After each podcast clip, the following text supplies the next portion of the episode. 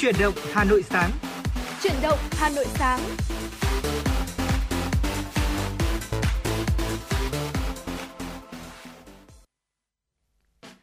Mến chào quý vị thính giả đến với Chuyển động Hà Nội sáng nay. Đồng hành cùng với quý vị sẽ là Thu Thảo và Tuấn Kỳ và quý vị đang nghe chương trình Chuyển động Hà Nội sáng được phát sóng trên tần số FM 96 MHz của Đài Phát thanh và Truyền hình Hà Nội và đồng thời chương trình của chúng tôi cũng đang được phát trực tuyến trên à, website hanoionline.vn.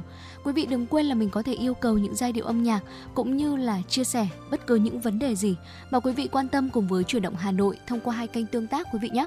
Đầu tiên, đó chính là số hotline quen thuộc 024 3773 6688 và thứ hai đó là trang fanpage FM96 Thời sự Hà Nội. Và nếu như quý vị chúng ta có bỏ lỡ bất cứ một uh, khung giờ phát sóng nào hay là một số phát sóng nào của chương trình mà chúng ta mong muốn được nghe lại, quý vị hoàn toàn có thể truy cập vào trang web hanoionline.vn trong tiểu mục đã phát sóng và tìm nghe lại những chương trình mà mình đã bỏ lỡ quý vị nhé. Quý vị thân mến, hôm nay là ngày mùng 10 tháng 10 năm 2023 là ngày kỷ niệm 69 năm ngày giải phóng thủ đô. Những ngày này thì thủ đô của chúng ta đã rực rỡ cờ hoa rồi được ờ, trang hoàng vô cùng lộng lẫy rồi. Ở ngày mùng 10 tháng 10 năm 1954 đã trở thành thời khắc lịch sử ờ, có thể nói rằng tràn đầy cảm xúc cho những lớp người Hà Nội. Khi mà thủ đô của chúng ta được hoàn toàn giải phóng, và 69 năm trôi qua, những kỷ niệm thiêng liêng về ngày giải phóng thủ đô vẫn còn mãi trong dòng chảy ký ức lịch sử và còn in đậm trong ký ức của rất nhiều người. Ngày hôm nay trong chương trình chuyển động Hà Nội sáng à, sẽ có rất nhiều những nội dung, những thông tin về ngày giải phóng thủ đô Hà Nội, ngày 10 tháng 10 năm 1954, ngày 10 tháng 10 năm 2023 sẽ được chuyển tới quý vị thính giả. Và trước khi chúng ta cùng nhau đến với những thông tin và những nội dung hấp dẫn như vậy, xin mời quý vị cùng đến với một giai điệu âm nhạc một uh, sáng tác bởi nhạc sĩ Phùng Tiến Minh và được chính nhạc sĩ này thể hiện ca khúc Hà Nội của tôi. Xin mời quý vị cùng đón nghe.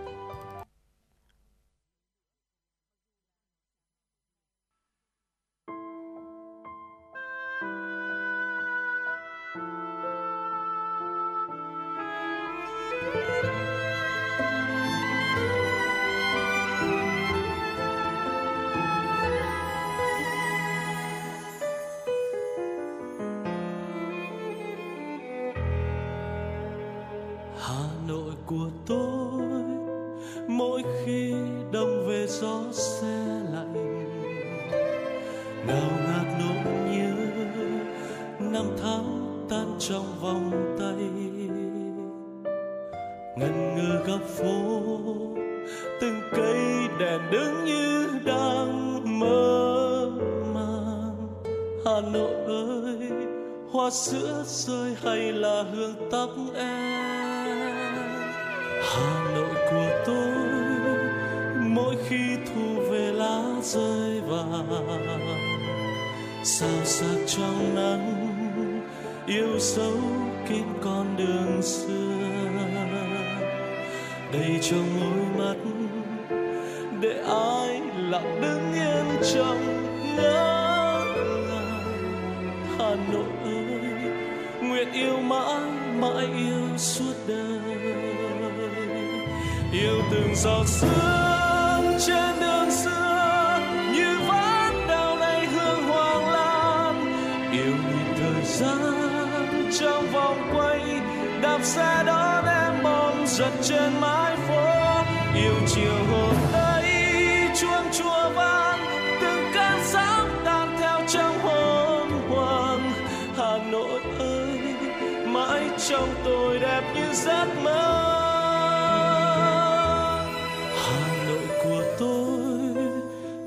khi thu về lá rơi vàng sao sắc trong nắng, yêu dấu kín con đường xưa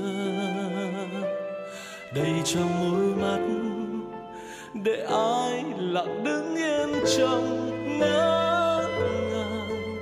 Hà Nội ơi, nguyện yêu mãi mãi yêu duyên.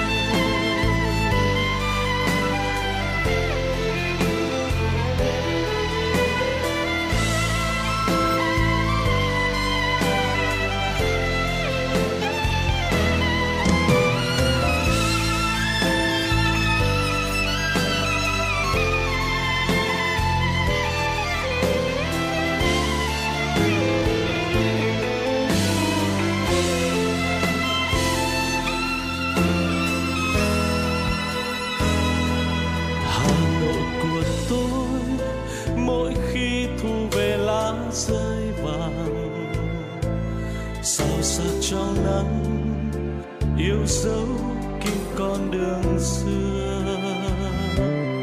Đầy trong môi mắt để ai lặng đứng yên trong ngỡ ngàng. Hà nội ơi, nguyện yêu mãi mãi yêu suốt đời. Yêu từng giọt sương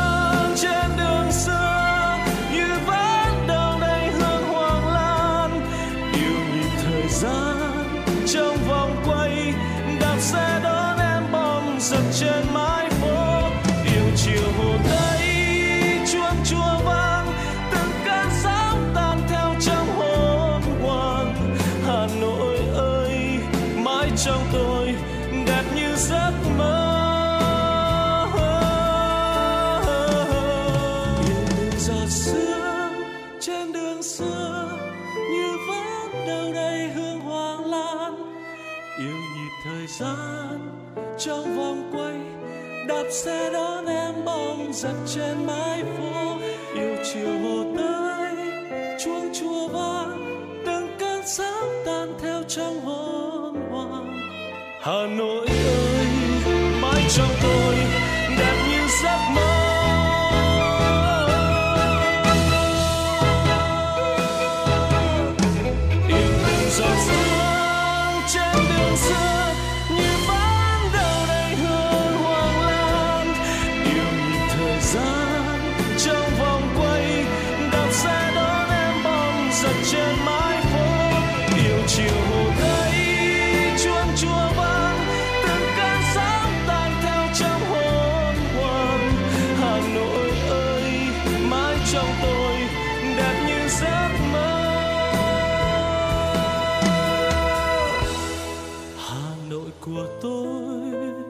mỗi khi thu về lá rơi vàng sao sắc trong nắng, yêu dấu kín con đường xưa. Đầy trong đôi mắt, để ai lặng đứng yên trong ngỡ ngàng Hà Nội ơi, nguyện yêu mãi mãi yêu suốt đời. Hà Nội ơi nguyện yêu mãi.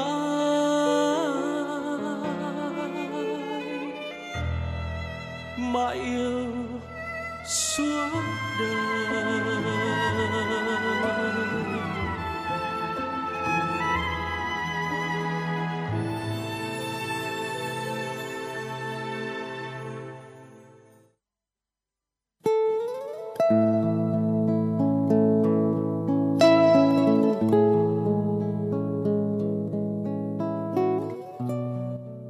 Cuộc thi có bề dày truyền thống gần 30 năm. Một khởi đầu của các diva làng nhạc Việt. Là bệ phóng cho nhiều tài năng âm nhạc. Tiếng hát truyền hình Hà Nội đã trở lại mùa thi 2023 với tên gọi Tiếng hát Hà Nội với 4 vòng thi. Các thí sinh từ khắp mọi miền Tổ quốc được thử sức tranh tài trong 3 phong cách âm nhạc, thính phòng, dân gian, nhạc nhẹ với cơ hội được vinh danh và tỏa sáng. Vòng chung kết được tổ chức ngày 28 tháng 10 năm 2023 tại thủ đô Hà Nội. Giải nhất cuộc thi trị giá 200 triệu đồng. Các giải nhì, giải ba và giải chuyên đề đều có giá trị cao và được các nhà tài trợ trao thêm những giải thưởng đặc biệt. Tiếng hát Hà Nội 2023, một cuộc thi, một cơ hội so tài và tỏa sáng. Tiếng hát Hà Nội chấp cánh cho các tài năng. Trân trọng cảm ơn tập đoàn Vingroup và các công ty thành viên đã đồng hành cùng chương trình.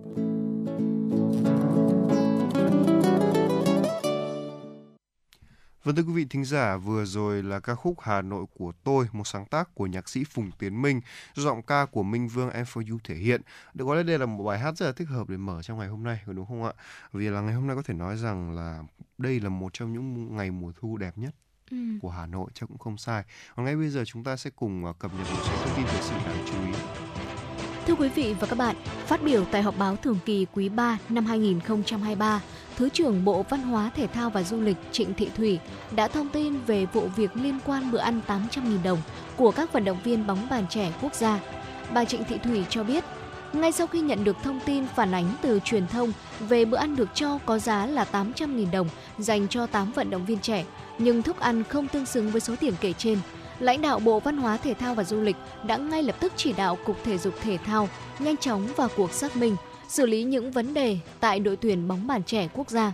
Cơ quan chức năng đã ra quyết định đình chỉ thôi tập huấn toàn bộ ban huấn luyện cũ, thay thế bằng một ban huấn luyện mới, đồng thời đưa đội tuyển bóng bàn trẻ quốc gia về tập luyện, sinh hoạt tại Trung tâm huấn luyện thể thao quốc gia Hà Nội thay vì ở tại khu Liên hợp Thể thao Quốc gia Mỹ Đình. Thưa quý vị thính giả, thông tin tiếp theo chúng tôi muốn gửi đến cho quý vị đó là Sở Giáo dục và Đào tạo Hà Nội cho biết, năm học 2024-2025, ngành giáo dục thủ đô sẽ tăng cường cơ sở vật chất cho trường các trường học, giảm số học sinh trái tuyến, giảm số học sinh trên một lớp, tăng số học sinh được học hai buổi trên một ngày. Sở Giáo dục và Đào tạo Hà Nội vừa có hướng dẫn tuyển sinh vào các trường mầm non lớp 1, lớp 6 năm học 2024-2025. Theo kế hoạch, Sở tăng cường chỉ đạo và kiểm tra công tác điều tra số trẻ từng ở độ tuổi tuyển sinh, phân tuyến hợp lý, bảo đảm đủ chỗ học cho học sinh, kiên quyết không để xảy ra điểm nóng về tuyển sinh. Báo Giáo dục và Thời đại tổ chức lễ phát động cuộc thi viết những kỷ niệm sâu sắc về thầy cô và mái trường năm 2023. Theo thể lệ cuộc thi, nội dung tác phẩm dự thi tập trung vào những kỷ niệm sâu sắc của tác giả đối với thầy giáo, cô giáo, mái trường mà tác giả yêu quý ngưỡng mộ hoặc những tác động ảnh hưởng đặc biệt của thầy giáo, cô giáo tới việc học tập, nhận thức làm thay đổi cuộc sống của cá nhân tác giả hoặc bạn bè, người thân tác giả. Tác phẩm dự thi cũng có thể là những tình huống sư phạm tiêu biểu và cách giải quyết các tình huống đó của thầy giáo cô giáo, thể hiện năng lực nghề nghiệp, khả năng sáng tạo cũng như tình cảm của thầy giáo cô giáo đối với học sinh. Mỗi tác giả có thể gửi nhiều tác phẩm dự thi. Tác phẩm dự thi viết bằng tiếng Việt thể hiện dưới hình thức văn xuôi, có thể viết tay hoặc đánh máy trên một mặt giấy khổ A4, có dung lượng tối thiểu 500 từ một tác phẩm, có thể kèm theo hình ảnh, video minh họa. Bài dự thi gửi theo địa chỉ email cuộc thi.gztz.gmail.com. Thời gian nhận bài dự thi từ nay đến hết ngày 30 tháng 11 năm 2023. Thưa quý vị, trong quý 3 năm 2023, ngành văn hóa thể thao và du lịch đã đạt được một số thành tiệu quan trọng, trong đó có việc di sản Vịnh Hạ Long, đảo quần đảo Cát Bà được UNESCO ghi danh vào danh mục di sản thiên nhiên thế giới, năm di tích được Thủ tướng Chính phủ xếp hạng di tích quốc gia đặc biệt. Cùng thời gian này, đoàn thể thao Việt Nam tham dự ASEAN 19 đạt thành tích là 3 huy chương vàng, 5 huy chương bạc và 19 huy chương đồng.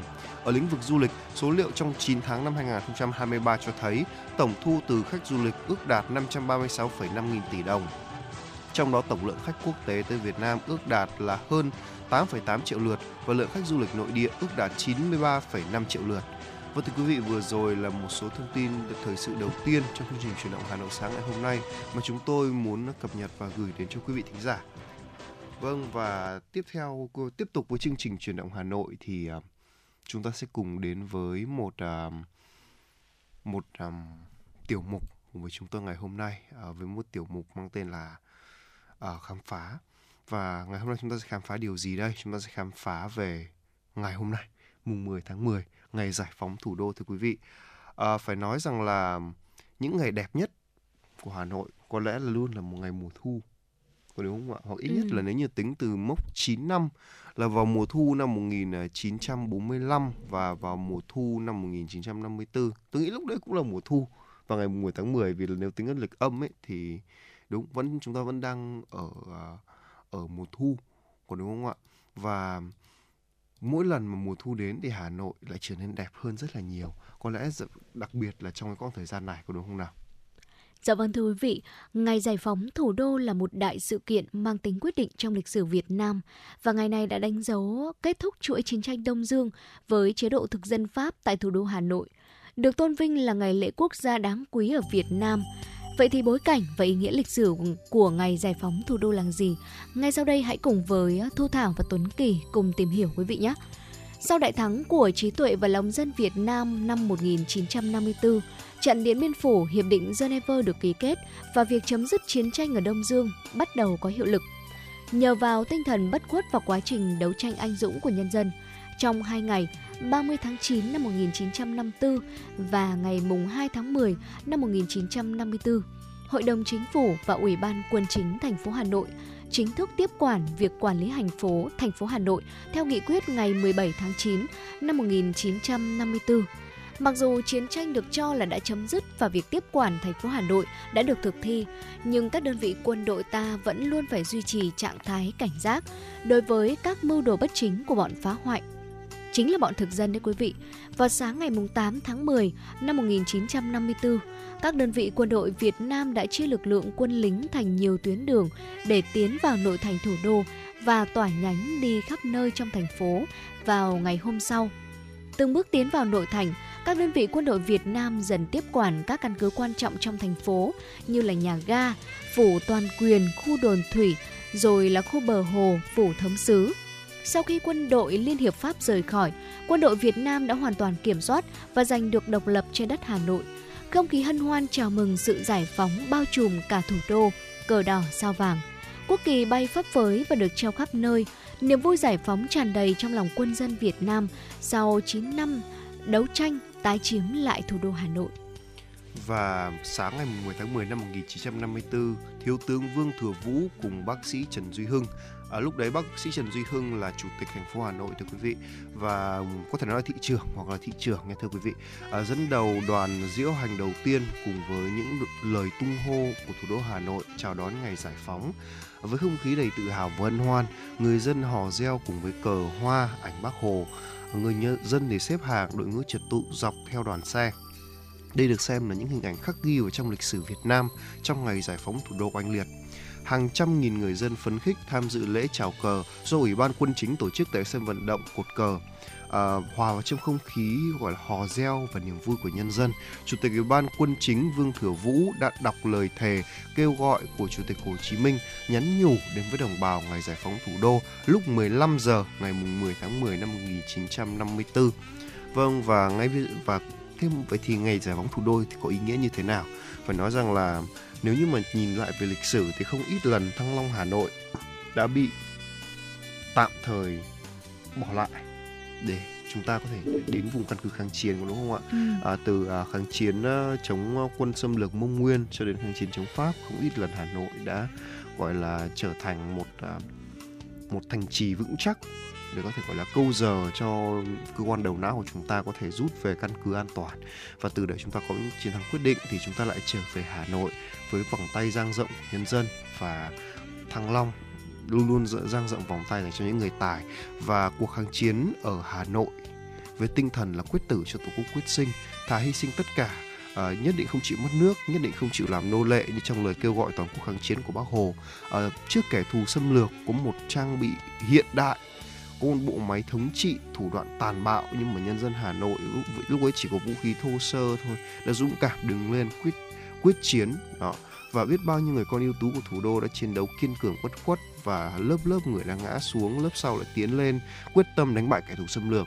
Khi mà quân đội của chúng ta rút ừ, chính con đầu não của chúng ta rút lên căn cứ địa Việt Bắc, thì lúc đó thì trong thủ đô Hà Nội vẫn luôn luôn có một sự, gọi là gọi là luôn luôn phải vẫn luôn luôn phải chiến đấu chống lại kẻ ừ. thù. Lúc này thì không vào năm 1949 thì không phải chỉ có thể chống mỗi thực dân Pháp nữa mà còn chống lại chế độ bù nhìn của thực dân Pháp của quốc gia Việt Nam nữa. Rất là nhiều những kẻ thù khác đã được uh, gọi là uh, phải xây dựng lên và việc chiến đấu ở ở trung tâm đầu não của thực dân Pháp thì cuộc kháng chiến ở Hà Nội là một nét tiêu biểu của sức mạnh của chiến tranh nhân dân là một điển hình kháng chiến toàn dân trên mặt trận đô thị mặc dù hồi đó chiến tranh ở đô thị không phải lợi thế của chúng ta đâu thưa quý vị mà mà chúng ta sẽ thường lợi thế chiến đấu ở trên vùng rừng núi hơn còn đúng không ạ và cuộc kháng chiến toàn dân trong những con phố còn là phong phú thêm kinh nghiệm lãnh đạo của đảng trong công tác lãnh đạo và chỉ đạo quân dân thủ đô giành đấu tranh vũ trang chống đế quốc xâm lược và việc đậu việc chiến đấu chiến đấu trong đô thị như vậy cũng là một uh, có thể nói rằng là một kinh nghiệm lớn ừ. để sau này chúng ta áp dụng trong kháng chiến chống Mỹ. Dạ vâng thưa quý vị và để đưa cuộc kháng chiến này đến thắng lợi, xuất phát từ vị trí, đặc điểm và những điều kiện cụ thể của chiến trường Hà Nội, một ờ, căn cứ quân sự, một địa bàn chiến lược quan trọng nhất của miền Bắc Đông Dương. Đảng bộ Hà Nội đã vận dụng đúng đắn đường lối chính sách, những chủ trương kháng chiến và đặc biệt là phương châm nhiệm vụ công tác trong vùng bị địch nạm chiếm, đoàn kết, huy động sức mạnh toàn dân đánh giặc, chăm lo xây dựng, bồi dưỡng lực lượng trong suốt quá trình kháng chiến và trước hết chính là lực lượng chính trị quần chúng. Và trên cơ sở đó, tổ chức lực lượng vũ trang sẽ bao gồm bộ đội địa phương và dân quân, du kích tự vệ. kết hợp chặt chẽ với phong trào đấu tranh kinh tế, chính trị của quần chúng với đấu tranh vũ trang và đấu tranh ngoại giao, vừa đẩy mạnh tuyên truyền vận động các tầng lớp nhân dân và đồng thời cũng vừa tuyên truyền vận động ngay trong hàng ngũ địch tạo nên sức mạnh tổng hợp để giành chiến thắng.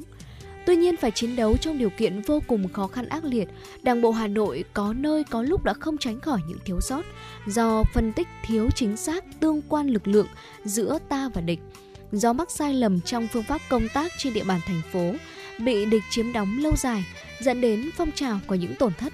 Và trong muôn vàn khó khăn thử thách đó, nhờ có đường lối kháng chiến sáng suốt và sự chỉ đạo sát sao của Trung ương Đảng, sự ủng hộ và quyết tâm kháng chiến của nhân dân thủ đô, Đảng bộ Hà Nội đã vượt qua mọi gian nan sóng gió, cùng cả nước đánh bại thực dân Pháp xâm lược.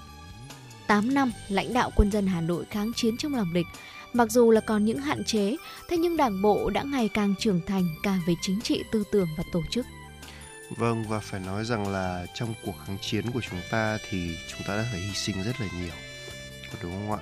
Và để cho chúng ta có thể, gọi là, có được ngày hôm nay, một ngày mà mà Tuấn và Thu Thảo có thể ngồi đây và trò chuyện với quý vị thính giả là biết bao nhiêu hy sinh. Và đây là một trong những mốc son lịch sử vĩ đại và tuyệt vời nhất, không chỉ đối với cả thủ đô Hà Nội mà còn sau này trong kháng chiến chống Mỹ còn là một nơi cũng đồng đồng lòng cùng với nhân dân miền Nam để kháng chiến, để góp phần một phần quan trọng để sau này chúng ta ký hiệp định Paris thống nhất đất nước. Và nói rằng là Hà Nội chưa lúc bây giờ cái thời gian nghỉ ngơi thật sự của đường đất Thăng Long Hà Nội mà không phải trải qua chiến tranh nó vẫn còn ngắn lắm. Thế nhưng mà mỗi một lần chúng tôi đọc về Hà Nội học về những cái lần mà chúng ta chiến đấu ở Hà Nội tôi lại cảm thấy một phần tự hào hơn về mảnh đất thủ, thủ đô thủ đô nghìn năm văn hiến đúng không ạ? À, và tiếp tục à, với chương trình chuyển động Hà Nội thì chắc chắn là chúng ta sẽ phải lắng nghe những giai điệu âm nhạc. Và có lẽ không có ca khúc nào hợp hơn ca khúc này. Đó là ca khúc Tiến về Hà Nội một sáng tác của nhạc sĩ Văn Cao do Top Ca thể hiện. Mời quý vị thính giả cùng thưởng thức.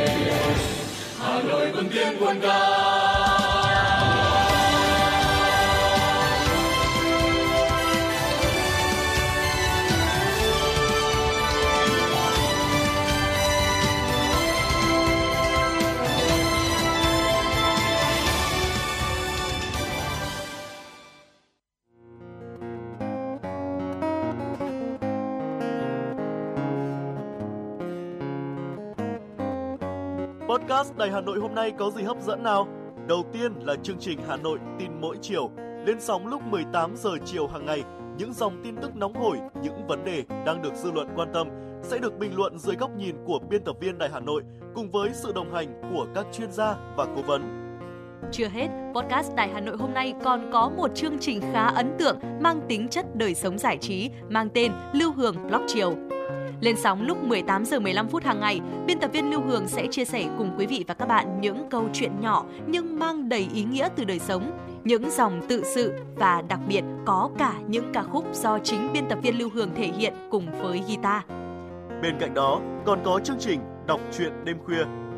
Lên sóng lúc 22 giờ hàng ngày, những tác phẩm hay trong chương trình Đọc truyện đêm khuya sẽ là người bạn đồng hành cùng bạn đi qua những đêm dài phát hành trên 5 nền tảng app Hà Nội On, web Hà Nội Online.vn, Apple Podcast, Spotify, Google Podcast. Mời quý vị và các bạn đón nghe. Podcast Đài Hà Nội, nghe mọi nơi, khơi nguồn cảm xúc.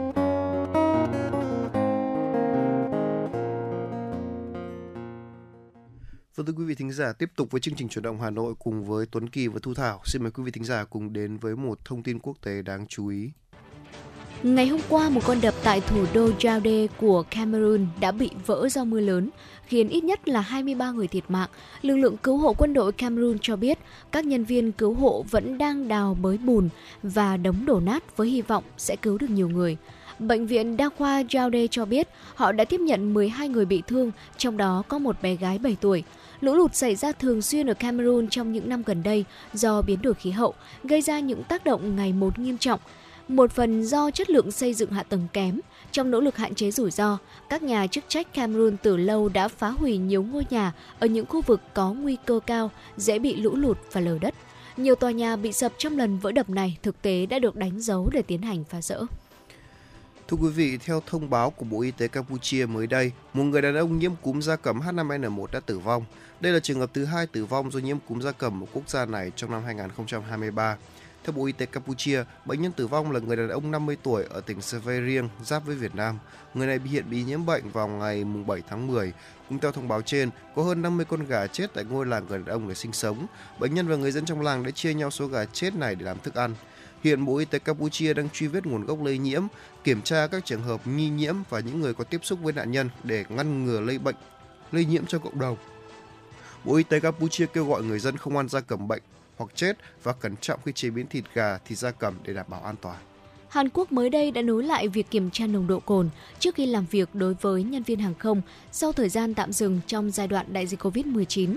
Quy định này là bắt buộc nhằm ngăn chặn những tai nạn nghiêm trọng có thể xảy ra do uống rượu trong quá trình vận hành máy bay. Nếu không vượt qua bài kiểm tra nồng độ cồn, các nhân viên sẽ bị cấm làm việc.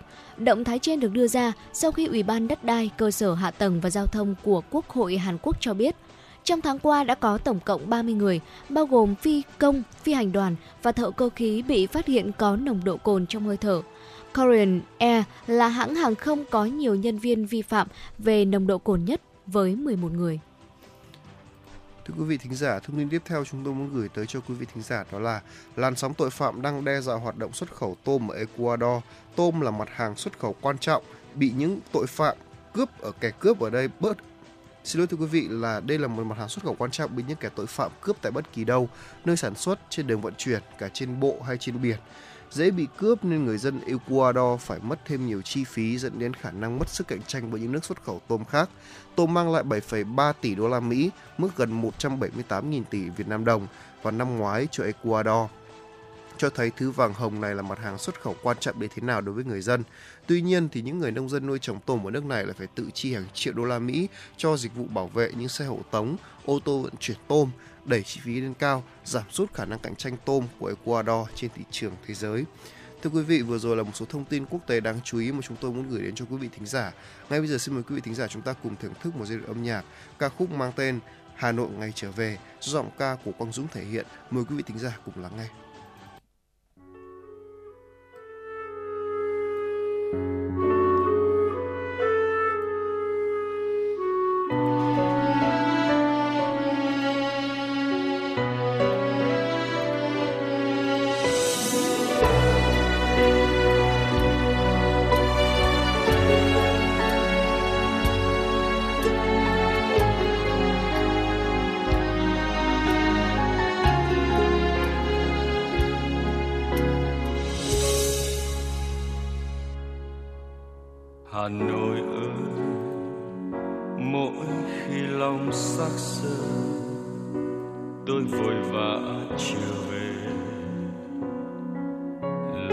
cho mình dù chỉ là chút bóng đêm trên đường phố quen, dù chỉ là một chiều sương răng lỗi cũ. Tôi bồi hồi khi chạm bóng cửa ô nhưng ngày xưa, mỗi lần chạm vai người áo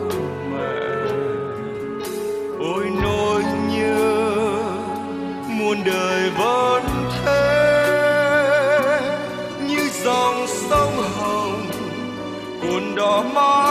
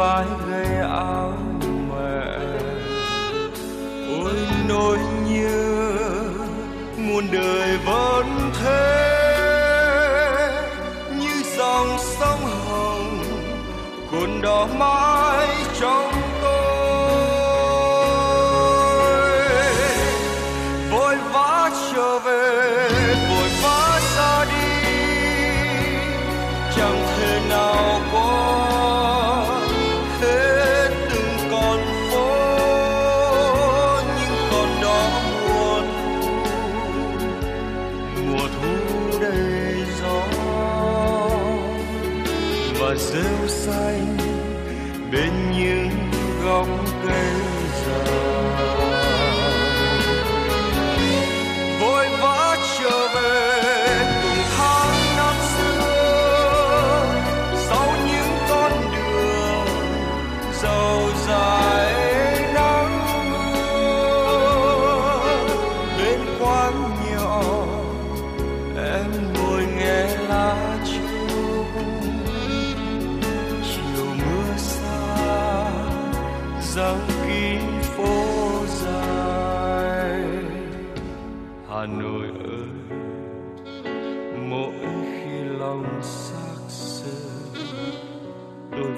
bạn trở về. Để nghe tin mình. Dưng dưng trong nước.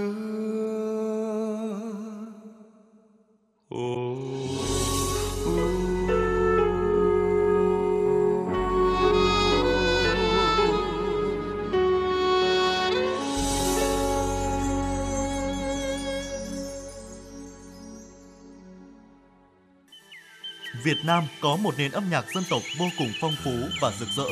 Không chỉ có giá trị nghệ thuật, âm nhạc dân tộc có sứ mệnh lớn lao khi phản ánh tâm tư, tình cảm, tâm hồn người Việt Nam và đồng hành cùng với đất nước trong những cuộc trường chinh lịch sử và sự nghiệp phát triển, hội nhập quốc tế.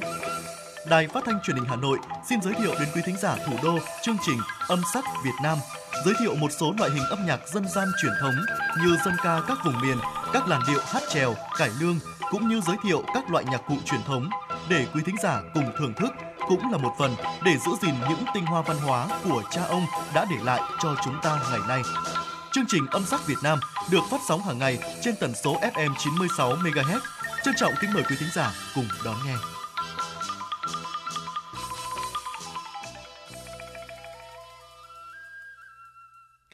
Vâng thưa quý vị thính giả, à, vừa rồi chúng ta có đã tìm hiểu những uh, gọi là ý nghĩa to lớn của ngày giải phóng thủ đô, đúng không ạ? Ngay bây giờ chúng ta sẽ cùng đi sâu hơn một chút về ký ức của những người dân thủ đô Hà Nội lúc bấy giờ xem là trong cái ngày giải phóng thủ đô như vậy thì họ cảm xúc như thế nào, họ đã chuẩn bị ra sao và cái điều gì mà khiến cho họ cảm thấy tuyệt vời nhất trong cái ngày mà khi mà các bộ đội, những anh bộ đội cụ hồ của chúng ta đã tiến về để giải phóng thủ đô như thế nào quý vị nhé. Dạ vâng thưa quý vị, cứ mỗi dịp kỷ niệm ngày giải phóng thủ đô thì có lẽ là những câu chuyện mà những nhân chứng được trải qua trong chính thời khắc lịch sử thiêng liêng đó kể lại cho chúng ta uh, vô cùng uh, có ý nghĩa to lớn. Uh, nghe để hậu thế cũng cảm nhận được khí thế bừng bừng, niềm hân hoan của trùng trùng quân đi như sóng, lớp lớp đoàn quân tiến về. Ngày chúng ta mang vinh quang sức dân tộc trở về. Giống như lời ca của ca khúc mà chúng ta vừa nghe ban nãy đây quý vị tiến về Hà Nội của nhạc sĩ Văn Cao. Những câu chuyện hay là những ký ức đó đã trở thành một phần lịch sử là món quà quý giá cho người Hà Nội và cả nước ngày nay cũng như là mai sau. Ờ, nhắc nhở chúng ta luôn trân trọng và nhớ về. Nhà sử học Dương Trung Quốc kể rằng vào tháng 10 năm 1954, ông còn là cậu bé 7-8 tuổi thôi. Dù chưa nhận thức được nhiều, thế nhưng ký ức không thể quên được những người ở lại Hà Nội háo hức chờ đón đoàn quân trở về. Người ta may cờ làm cổng chào bằng vải, bằng hoa, trẻ con học hát những bài hát rất dễ thuộc và giản dị. Sát thời khắc tiếp quản Hà Nội còn có phong trào gõ phèn phèn, ở gõ mâm hay là vung nồi khi mà thấy có kẻ xấu lai vãng. Đúng ngày giải phóng thủ đô, trẻ con vốn hàng ngày được giữ gìn trong nhà thì nay cũng được thả rông để đón đoàn quân trở về bởi vì ờ, lúc đó rằng là chúng ta không chỉ đối mặt với bọn Pháp thưa quý vị mà còn bọn tay sai của Pháp nữa. Và những kẻ này thì tất nhiên rồi không hề ưa những người chiến những người chiến sĩ của chúng ta hay những người ủng hộ Việt Minh một chút nào có đúng không? Cho nên là lúc đó chúng ta cũng phải giữ trẻ con ở trong nhà cũng là chuyện đương nhiên. À, và khi mà à, kể về cái giây phút đấy thì nhà sử học Dương Trung Quốc thì cũng kể như thế này đó là khi ấy tôi đứng ở nhà thờ cửa Bắc ngóng vào khu Hoàng Thành và thấy đoàn quân ta có sức mạnh lớn lao. Sau này tôi rút ra bài học lớn nhất đó chính là sức mạnh của lòng tin. Khi mà chiến sĩ thủ đô quyết định là ra đi vào đêm mùa đông năm 1946 và rời Hà Nội hẹn ngày về, đó là điều thiêng liêng và sức mạnh quyết tâm. Thủ đô của cả nước nên đó cũng là sự quyết tâm của cả nước. Niềm tin ấy được tiên đoán từ rất là sớm trong ca khúc Tiến về Hà Nội của nhạc sĩ Văn Cao được sáng tác từ năm 1948 thưa quý vị sau trận uh, chiến thắng chiến dịch uh, Thu Đông năm 1947. Rất là bất ngờ đúng không ạ? Ngày trước thì tôi uh, có nói về các uh, những cái lời tiên tri ừ.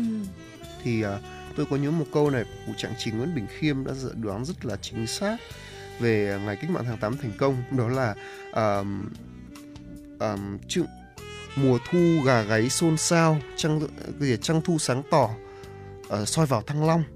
Đó tức là ngày tức là gà gáy thì cũng là có thể một cái dự đoán ừ. là gái xôn xao có thể chúng ta hiểu là vui này và chúng ta có hiểu là vào năm ất dậu là vào năm 45 đó chúng ta trăng thu sáng tỏ soi vào thăng long là ngày đấy là chúng ta đã được giải phóng đúng không ạ? Cũng được uh, gọi là làm cách mạng tháng 8 thành công ở hà nội. Đó và bây giờ tôi lại thấy có một cái tiên đoán nữa. Vào năm 1948 đã từ năm 1948 rồi, là chúng ta sẽ được giải phóng thủ đô, đúng không ạ? Và những cái câu hát đấy bây giờ chúng ta vẫn nghe trùng trùng quân đi như sóng cho đến những nhiều diễn biến sau này. Và kết thúc với sự kiện là Hà Nội bừng tiến quân ca đó đó là những chia sẻ của nhà sử học Dương Trung Quốc. Và thời khắc đó thì chúng ta có một nhà sử học cũng rất nổi tiếng và quen thuộc nữa là nhà sử học Lê Văn Lan. Lúc đó đã là một thanh niên 18 tuổi rồi, hòa vào trong đoàn người đón đoàn quân chiến thắng trở về.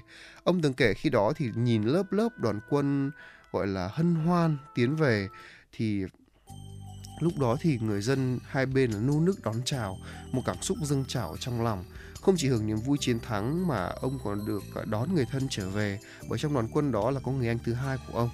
Và sự giải phóng ở đây là giải phóng dân tộc giải phóng hà nội và giải phóng những người trong gia đình giải phóng cho nhau. Dạ vâng thưa quý vị, à, Trung tướng anh hùng lực lượng vũ trang nhân dân Khuất Duy Tiến, nguyên cục trưởng Cục Quân lực, Bộ Tổng Tham mưu, cũng là nguyên hiệu trưởng trường sĩ quan lục quân 1 cho biết, thời khắc Hà Nội giải phóng, cổng chào, khẩu hiệu rực rỡ các đường phố, cờ đỏ sao vàng phấp phới trên các ngôi nhà.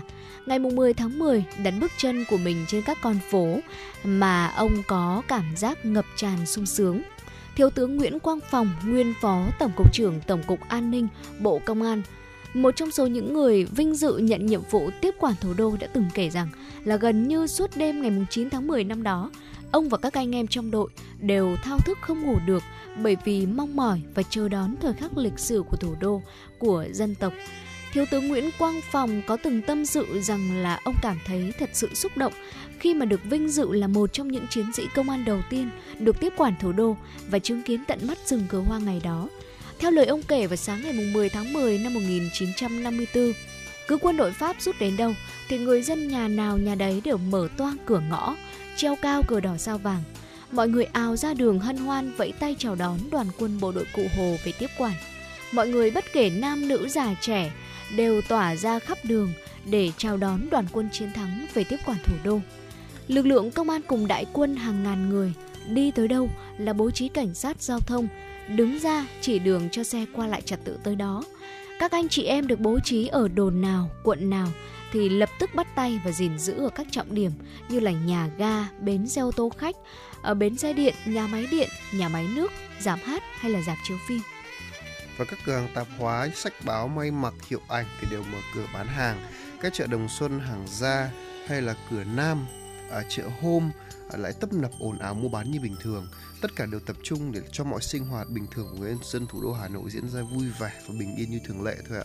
Và buổi chiều cùng ngày diễn ra lễ chào cờ lịch sử, lá cờ tổ quốc tung bay trên nóc cột cờ và trên sân để các đơn vị tham dự lễ chào cờ đã tập hợp thành khối nghiêm chỉnh. Hàng đầu đội hình bộ binh là trung đoàn thủ đô và đúng 15 giờ thì còi nhà hát lớn nổi lên một hồi dài toàn thành phố hướng về cột cờ thành Hà Nội và mọi người trang nghiêm nhìn lên lá quốc kỳ đang tung bay trên đỉnh cột cờ. Tiếng nhạc vừa dứt thì thiếu tướng Vương Thừa Vũ đã ra đọc lời kêu gọi của Chủ tịch Hồ Chí Minh gửi tới đồng bào thủ đô ngày giải phóng. Mọi người thì dưng dưng xúc động. Nhiều người không giấu được những giọt nước mắt vui mừng và hạnh phúc. Trung tướng Trần Quang Khánh là nguyên tránh văn phòng Bộ Tổng Tham mưu của Bộ Quốc phòng cũng kể lại rằng Bác Hồ khi ấy dặn dò rất kỹ đại đoàn 308 và tiếp quản thủ đô là cần giữ gìn kỷ luật, đảm bảo trật tự an ninh, bảo vệ nhân dân, các cơ sở quan trọng của thành phố, nhất là giữ gìn phẩm chất của người chiến sĩ, không gây phiền hà cho dân. Vào ngày 3 tháng 10 năm 1954, phía ta cử một đoàn cán bộ vào thành Hà Nội. Trước đó, trong đó có Trung tướng Trần Quang Khánh. Vào thành chúng tôi số 7 vào thành, chúng tôi ở số 92 Trần Hưng Đạo ngay gần ga Hà Nội. Một vài chủ doanh nghiệp đã có thiện cảm với Việt Minh còn lái xe đến cổng khu nhà chúng tôi để nhắc nhở là nên mua xăng tích trữ vì sắp tới xăng sẽ khan hiếm đắt đỏ. Khi các chiến sĩ đi chợ mua thực phẩm, bà con ở đó nhận ra họ rúi chúng tôi thịt, cá, rau quả bán với giá gần như cho không.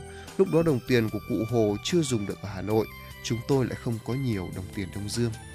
Có thể nói rằng là niềm vui mà được giải phóng nó không phải là sự, sự hồi hộp này không phải chỉ có mỗi ở các chiến sĩ đâu thưa quý vị. Ừ.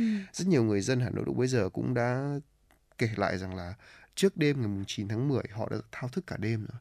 Lúc ấy thì quân Pháp cũng chưa rút đi, họ cũng không dám trang trí không dám trang trí ở ngoài đường nhưng họ lúc nào cũng chuẩn bị sẵn đồ trang trí để lúc mà khi mà quân pháp rút lên đâu thì dường như là như là những chứng lịch sử chúng ta đã kể lại rồi, họ mở toang cửa và trang trí lại cờ hoa mọi thứ để đón các anh bộ đội cụ Hồ về để giải phóng. Và điều này nó dường như là một sự chào đón, chào mừng các anh về nhà vậy. Có đúng không ạ? Và nhà sử học Lê Văn Lan cũng đã chia sẻ rằng đây không phải là chị, nó lớn lao ở việc là chúng ta giải phóng dân tộc, nhưng ngoài ra còn là những người chúng ta gia đình giải phóng cho nhau. Có đúng không ạ? Và từ những ngày như và từ những ngày như thế này như, như là ngày cách mạng tháng 8 hay là ngày quốc khánh ờ, mùng 2 tháng 9 rồi là thêm nữa là đây là ngày mùng 10 tháng 10 có lẽ là một trong những ngày mà Hà Nội đẹp nhất đi vào lòng người nhất và người ta nói Hà Nội mùa thu đẹp có lẽ là cũng là nhờ những ngày lịch sử như thế này đây. Ngay bây giờ xin mời quý vị thính giả chúng ta sẽ cùng thưởng thức một ca khúc mang tên là Hà Nội niềm tin và hy vọng, một sáng tác của nhạc sĩ Phan Nhân do Vũ Thắng Lợi thể hiện.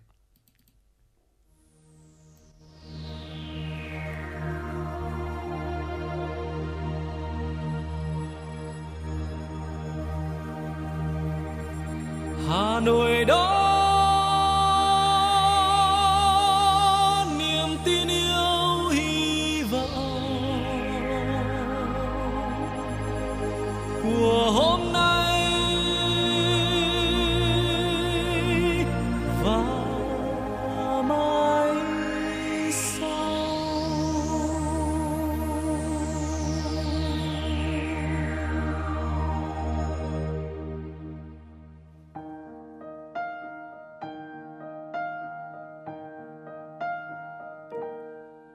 Mặt hồ gươm vẫn lung linh mây trời, càng tỏa ngát hương thơm hoa thủ đô.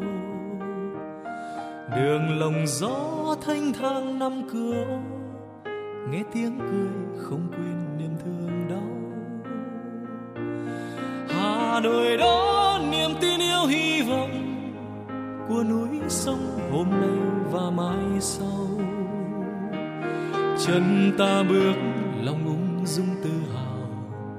Kia nòng pháo vẫn vươn lên trời cao. Ơi, đông đô, hùng thiêng dấu xưa còn in nơi đây. Ơi, thăng long, ngày nay chiến công dạng danh non sông. Hà nội, mến yêu của ta, thủ đô, mến yêu của ta là ngôi sao mai rạng rỡ sáng soi bóng đêm trường sơn lắng trong nước sông cửu long, nhẹ nâng bước chân hành quân, dệt nên tiếng ca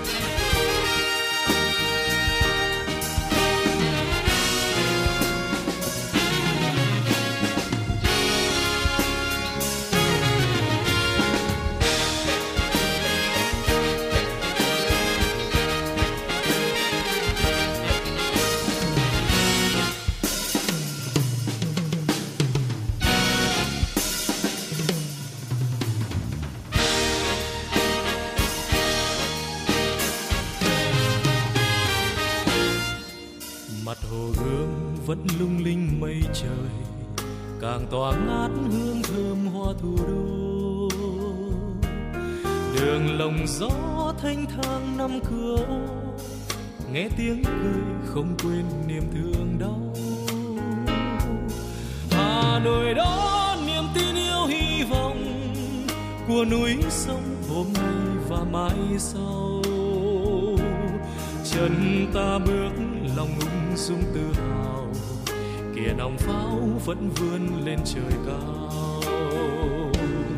Ơi, đông đô, hùng thiêng dấu xưa còn in nơi đây.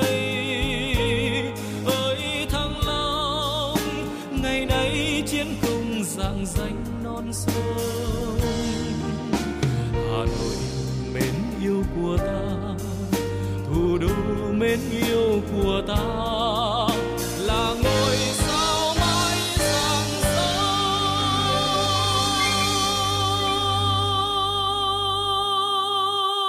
Soi, sáng soi bóng đêm trường sơn lắng trong nước sông cửu long.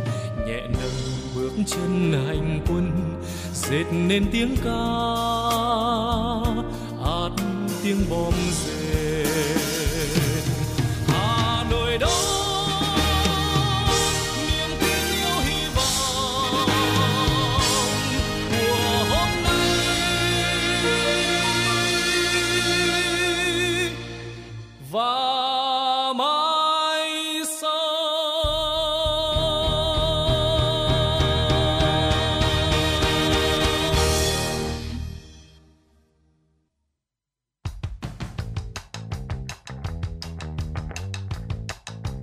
Bản tin giao thông Hà Nội, một bản tin chuyên biệt về giao thông.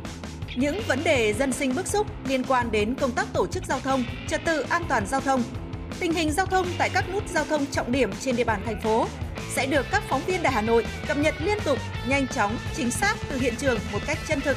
Cùng với đó là những ý kiến phân tích, đánh giá khách quan đa chiều của các chuyên gia, các nhà quản lý trong lĩnh vực an toàn giao thông và đô thị. Bản tin giao thông Hà Nội, kênh thông tin hữu hiệu kết nối người dân với cơ quan quản lý, lực lượng chức năng. Phát sóng 17 giờ hàng ngày trên kênh 1 truyền hình Hà Nội. Mời quý vị và các bạn đón xem.